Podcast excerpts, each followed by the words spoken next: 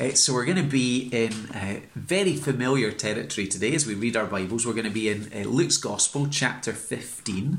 Um, if you've got a Bible, um, do take the time to get it.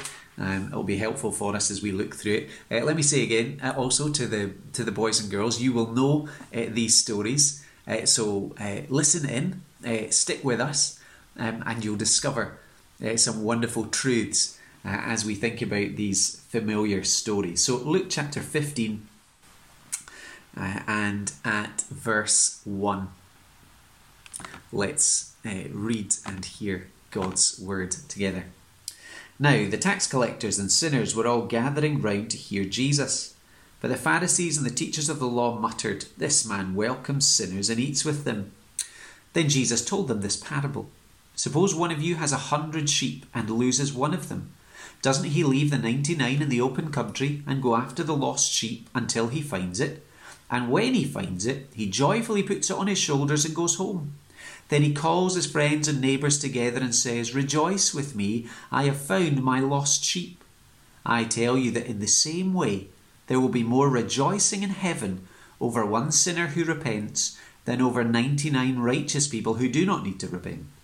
Or suppose a woman has ten silver coins and loses one. Doesn't she light a lamp, sweep the house, and search carefully until she finds it? And when she finds it, she calls her friends and neighbours together and says, Rejoice with me, I have found my lost coin. In the same way, I tell you, there is rejoicing in the presence of the angels of God over one sinner who repents. Jesus continued, There was a man who had two sons. The younger one said to his father, Father, give me my share of the estate. So he divided his property between them. Not long after that, the younger son got together all he had, set off for a distant country, and there squandered his wealth in wild living. After he had spent everything, there was a severe famine in that whole country, and he began to be in need. So he went and hired himself out to a citizen of that country, who sent him to his fields to feed pigs. He longed to fill his stomach with the pods that the pigs were eating, but no one gave him anything. When he came to his senses, he said, How many of my father's hired servants have food to spare, and here I am starving to death? I will set out and go back to my father and say to him, Father, I have sinned against heaven and against you. I am no longer worthy to be called your son. Make me like one of your hired servants. So he got up and went to his father. But while he was still a long way off, his father saw him and was filled with compassion for him. He ran to his son threw his arms around him, and kissed him. The son said to him, Father, I have sinned against heaven and against you. I am no longer worthy to be called your son. But the father said to his servants, Quick, bring the best robe and put it on him. Put a ring on his finger and sandals on his feet. Bring the fattened calf and kill it. Let's have a feast and celebrate. For this son of mine was dead and is alive again. He was lost and is found. So they began to celebrate. Meanwhile, the elder son was in the field. When he came near the house, he heard music and dancing. So he called one of the servants and asked him what was going on. Your brother has come, he replied, and your father has killed the fattened calf because he has him back safe and sound. The elder brother became angry and refused to go in. So his father went out and pleaded with him.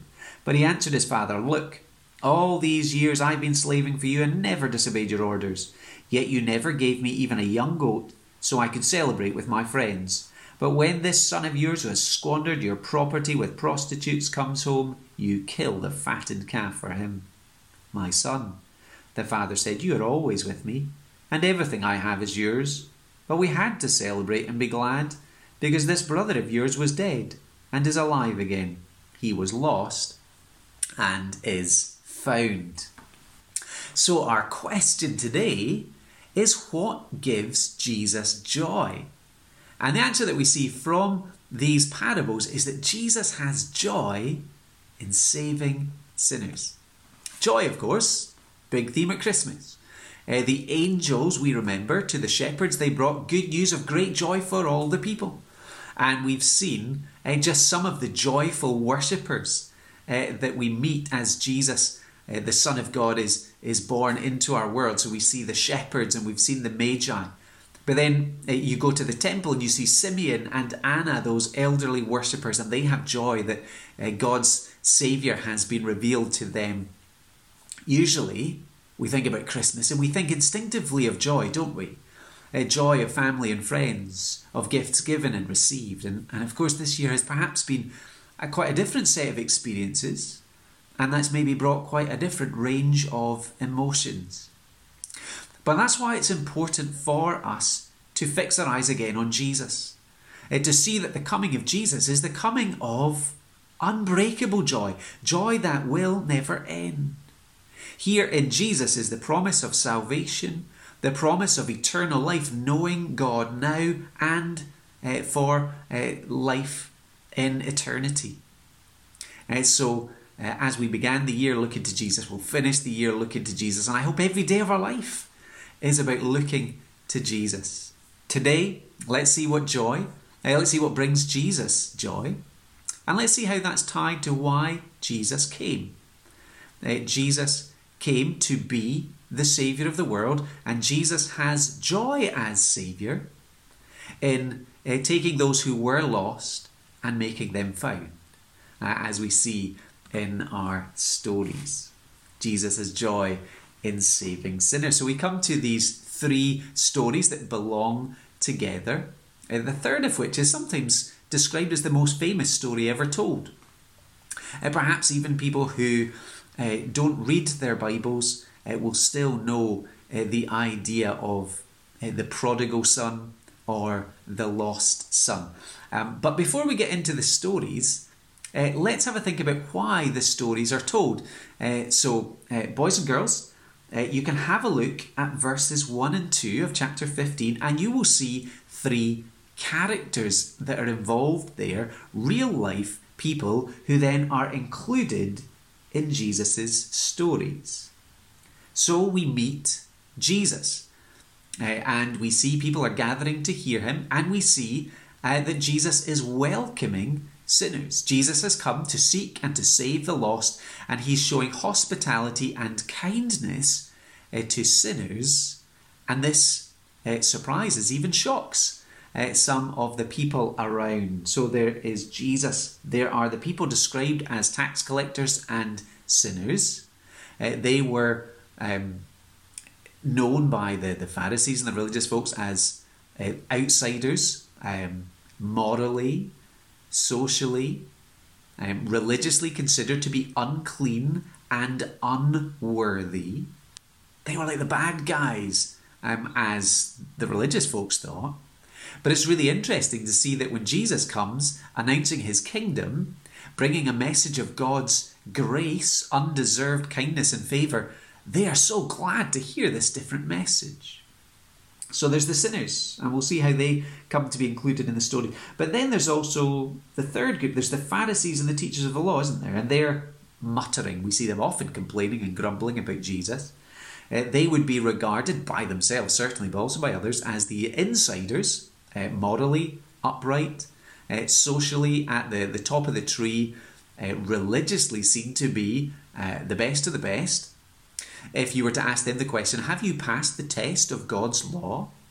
Have you been righteous so that God would accept you? They would say yes. Jesus has a different answer, uh, but they would say yes.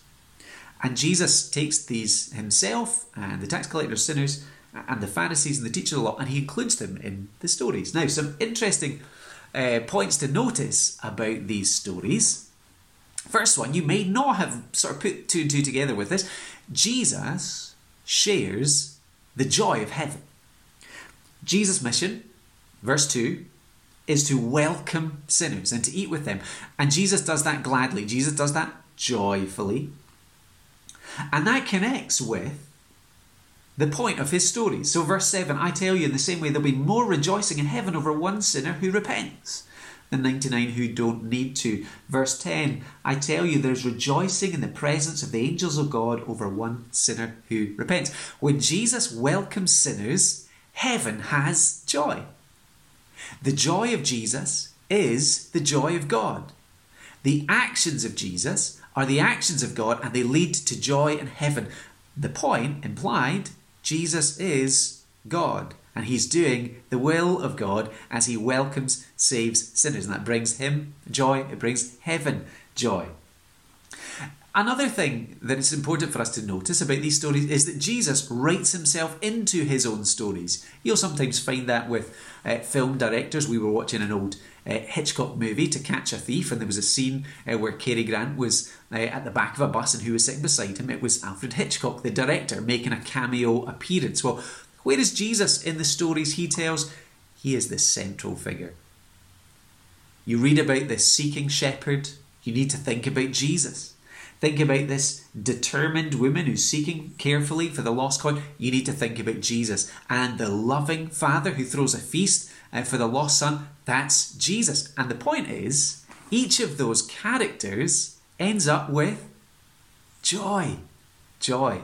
Um, Jesus is showing us his heart as he tells these stories. The theme of our stories reveal joy. Now, normally, perhaps uh, if we were to be asked, what are these stories about? Are, what are these stories about? We might say, well, they are about things that are lost that then are found. And that's, of course, vital.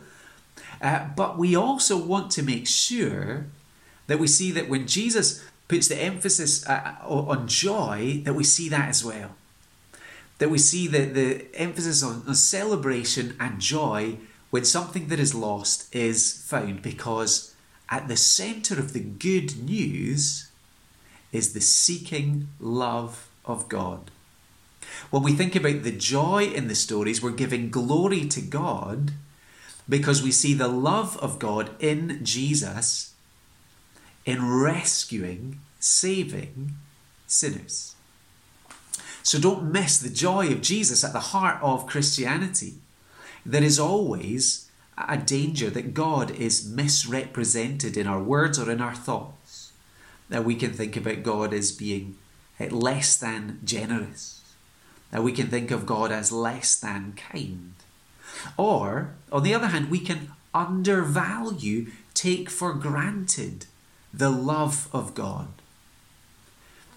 Uh, whereas here in the stories of Jesus, and, and especially when we think about the, the lost son, we see the wonder of the love of God that he would save uh, sinful people like us. There is the wonder of Christmas that we that we rightly celebrate God becoming one of us, but we tie that together with the wonder of the cross that Jesus, the perfect Son of God, willingly and joyfully came to die for sinners. He came uh, to take our place, to be counted among sinful people, uh, and that by faith in Jesus we could be counted righteous and, and brought home to God, though by rights we should be separated from God, judged by Him for all eternity. Now let's shift for a moment from Jesus to the audience that Jesus has in view. So remember, there's the tax collectors and the sinners, and the Pharisees and the teachers of law. Now, Jesus tells the stories to make clear to both groups one point all people are sinners. Regardless of who we are, all of us are sinners. In our thoughts and our words and our actions, we do not perfectly obey God's commands. We do not perfectly match God's standards. We do not perfectly love God with all our heart, soul, mind, and strength, and we do not love our neighbour as ourselves. We may have some days that are better than others, but we never have a perfect day, and we absolutely never have a perfect life. So we are by nature and by our actions, sinners. And Jesus speaks to an audience who have very different views. So um, the, the, the guys that are called sinners, well, they know this because they're hearing people call them that all the time. They are kept at a distance because they are seen to be unclean. Oh, stay away from them, they're bad news. Jesus doesn't do that, of course. Uh, they were living in a system uh, where they were told that uh, to be close to God, you had to keep a set of rules, and, and they were failing miserably. And this is what happens when you have religion without Jesus, religion without God's grace. When you have a system that's based on your own goodness or your own effort, you'll have one group that's full of pride and they're really judgmental, And another group, like these tax collectors, who are despairing because they know they're never good enough and they're never presented with real hope. But Jesus, He brings hope. Unlike all the false religion uh, of Jesus' day and around the world, Jesus and Jesus alone brings hope. B.B. Uh, Warfield, uh, an old American theologian, said, A sinner may be too vile, horrible, uh, for any and everything else but he cannot be too vile for salvation. Because our salvation is not about our goodness, it's all about God's goodness, God's grace and kindness in sending Jesus. So Jesus speaks to, to the sinners, and he will say to them uh, through the stories, You are uh, the lost sheep, you are the lost coin, and you are the lost son, the younger son. Uh, but he does that in such a way that gives them hope. So let's look, uh, boys and girls, look with me at the details uh, in our Bible passage. Look, for example, at verse number 12. How does this younger son treat his father? He says, Father, give me my share of the estate. So the father divided his property between them. Not long after that, the younger son got together all he had, set off for a distant country, and there squandered or wasted his wealth in wild living. So he treats his father in a shameful way, saying, Dad, I can't wait till you're dead. I want my share of the money now. He treats his father in a, a really destructive way because the dad probably has to sell off some of the family land. He finds himself much more poor um, at the hands of his son. And then this son goes off and lives recklessly, he lives a wild life, lives an immoral life, spends all the money. Interesting detail in verse 13, we're told he set off for a distant country, sometimes known as a far country. And for people who uh, knew their Bibles, and Jesus' audience probably did know their Bibles, when they hear far country, they might think, for example, of when Adam and Eve had been in the Garden of Eden, but when they sinned, they were sent out of the garden. Or uh, when the people of God had been living in Israel, but then because of their sin, they were sent away out of the country, they were sent into exile in the far country. Uh, so that image of being in a distant or a far place is an, an idea of being far from God. Um, boys and girls, look at verse 15 and we'll find uh, this young son's job. So a famine comes and he's desperately in need, so he goes to work on a pig farm, and in verse 16, he longed to fill his stomach with the pods that the pigs were eating. Now, to a Jewish person, pigs were unclean animals. Uh, so he has made himself unclean by working with them, and he has fallen so low in his life that he even wants to eat what the pigs are eating. He is lost, and yet, our theme the lost can be found. The lost is found. And as his story goes, and we'll think about it shortly, uh, there is a movement for him from the far country to home, isn't there? And when he comes home, he is treated with honour, and his father meets him with joy. And this is a reminder that Jesus brings that there is no hole so deep, there is no place that we can go that is so awful that God's love can't reach. Our hope is that in Jesus we have a Saviour who loves to save sinners and he is strong and mighty to save. So there is no one who is beyond hope. Uh, so he brings that message uh, to those tax collectors and those known as sinners. But remember the other audience? There's also the Pharisees and the teachers of the law, the ones who said, well, of course, we are God's people, of course, we are the good guys. But here's the thing about these Pharisees we see them all through their uh, life as they are fighting with Jesus. They hate it, I absolutely hate it, when Jesus shows the grace and kindness of God to others. Always complaining. And another thing about them, they don't see their need of forgiveness. They're like the people who think that they're righteous, so they don't need to repent. They don't need to turn away from sin to God. so they're proud, Uh, they're full of their own self importance. They're very self righteous. And Jesus tells these stories with a real sting in the tail. I want to see, I want us to see uh, that these Pharisees are in each of the three stories, uh, but Jesus is building up towards uh, what we might call a sting in the tail. Uh, so you can imagine them as they hear the first story. There's a hundred sheep, uh, and one gets lost. Well, we, we wouldn't be the lost ones, so we must be the 99 who are safe. Or uh, the parable of the 10 silver coins, and one goes missing. Well, of course, we are good, so we don't go missing, so we're the nine who are safe.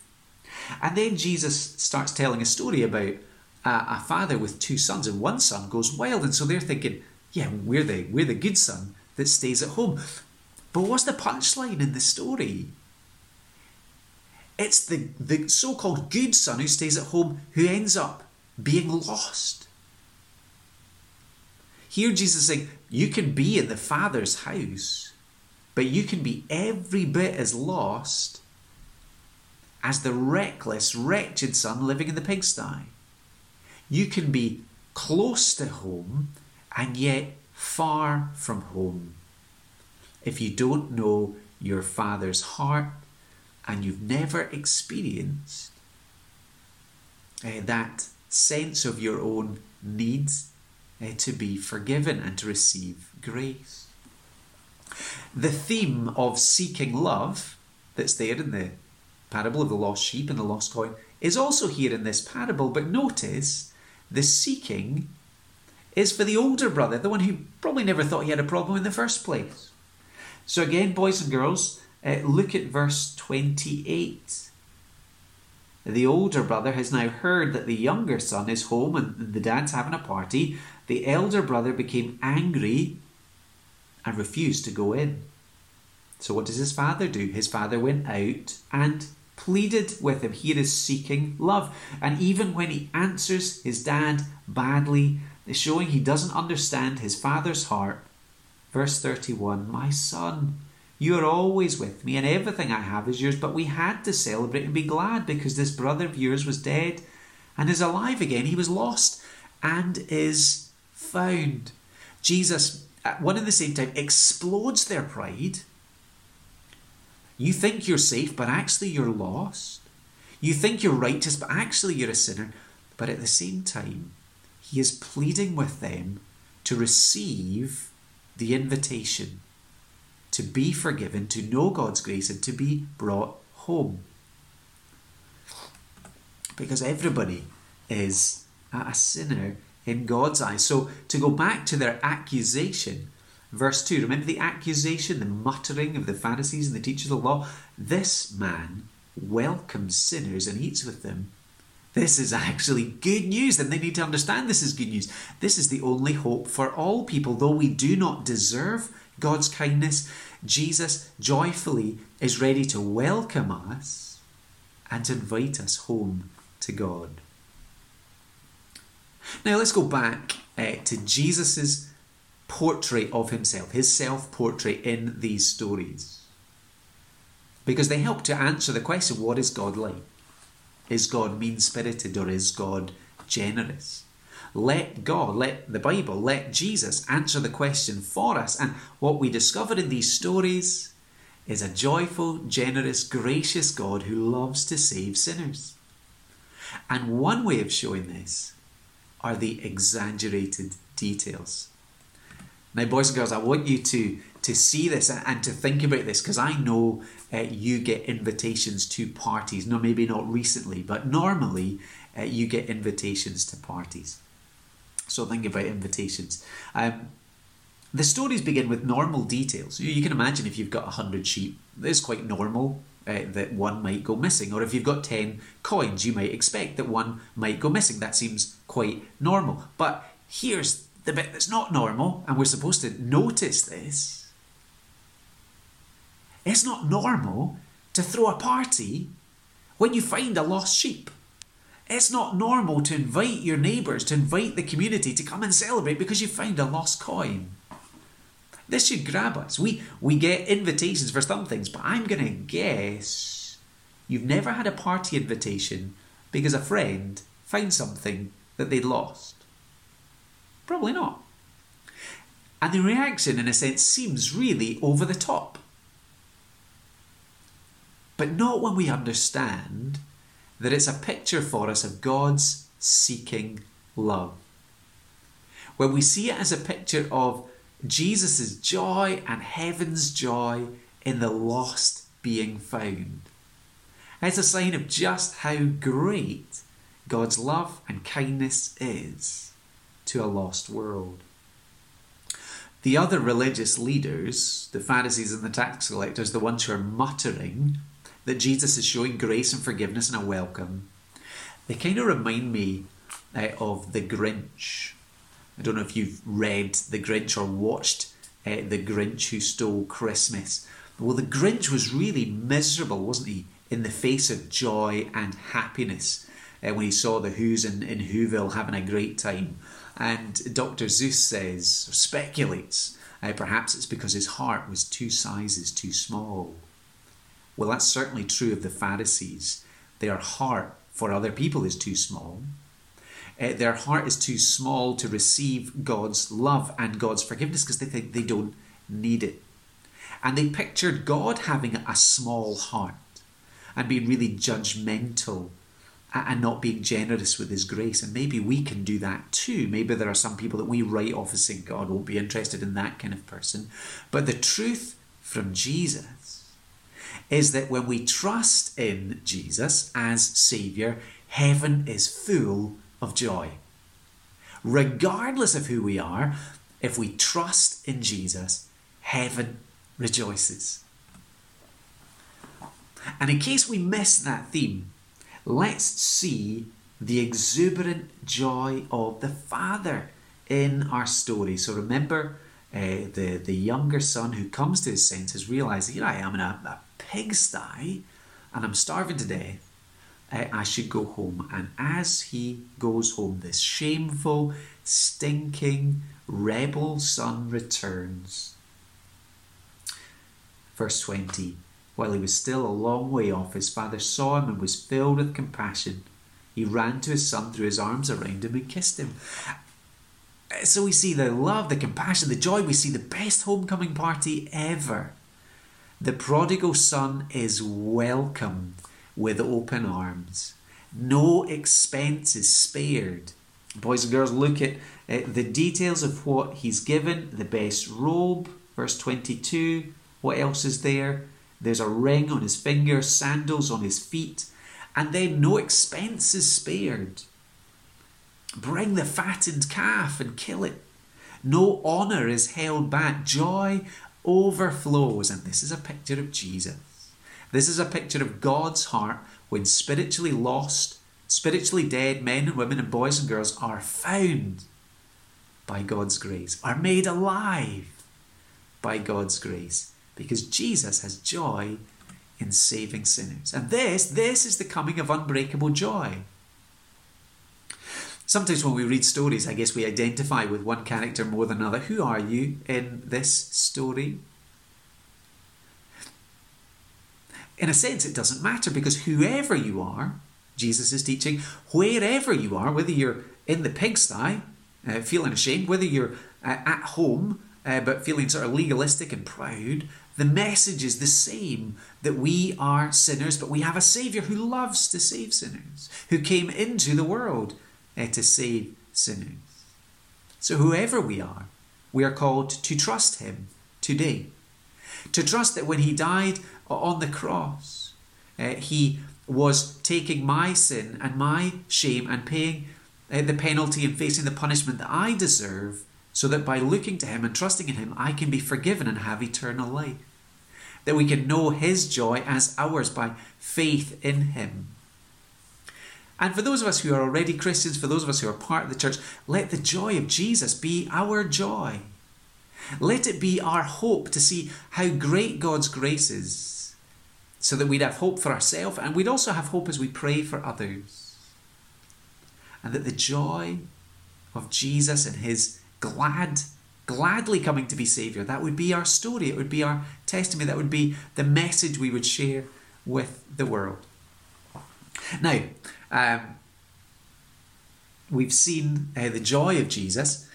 uh, in saving says, I to see the cost that Jesus joyfully paid to save sinners. Very briefly, this is one last but massive truth uh, to draw out uh, from Jesus as he pictures himself as the loving Father in this story. So remember, um, back at the beginning, we read Hebrews 12 Fix your eyes on Jesus, the author and perfecter of our faith, who for the joy, here's our word, who for the joy set before him endured the cross, scorning its shame.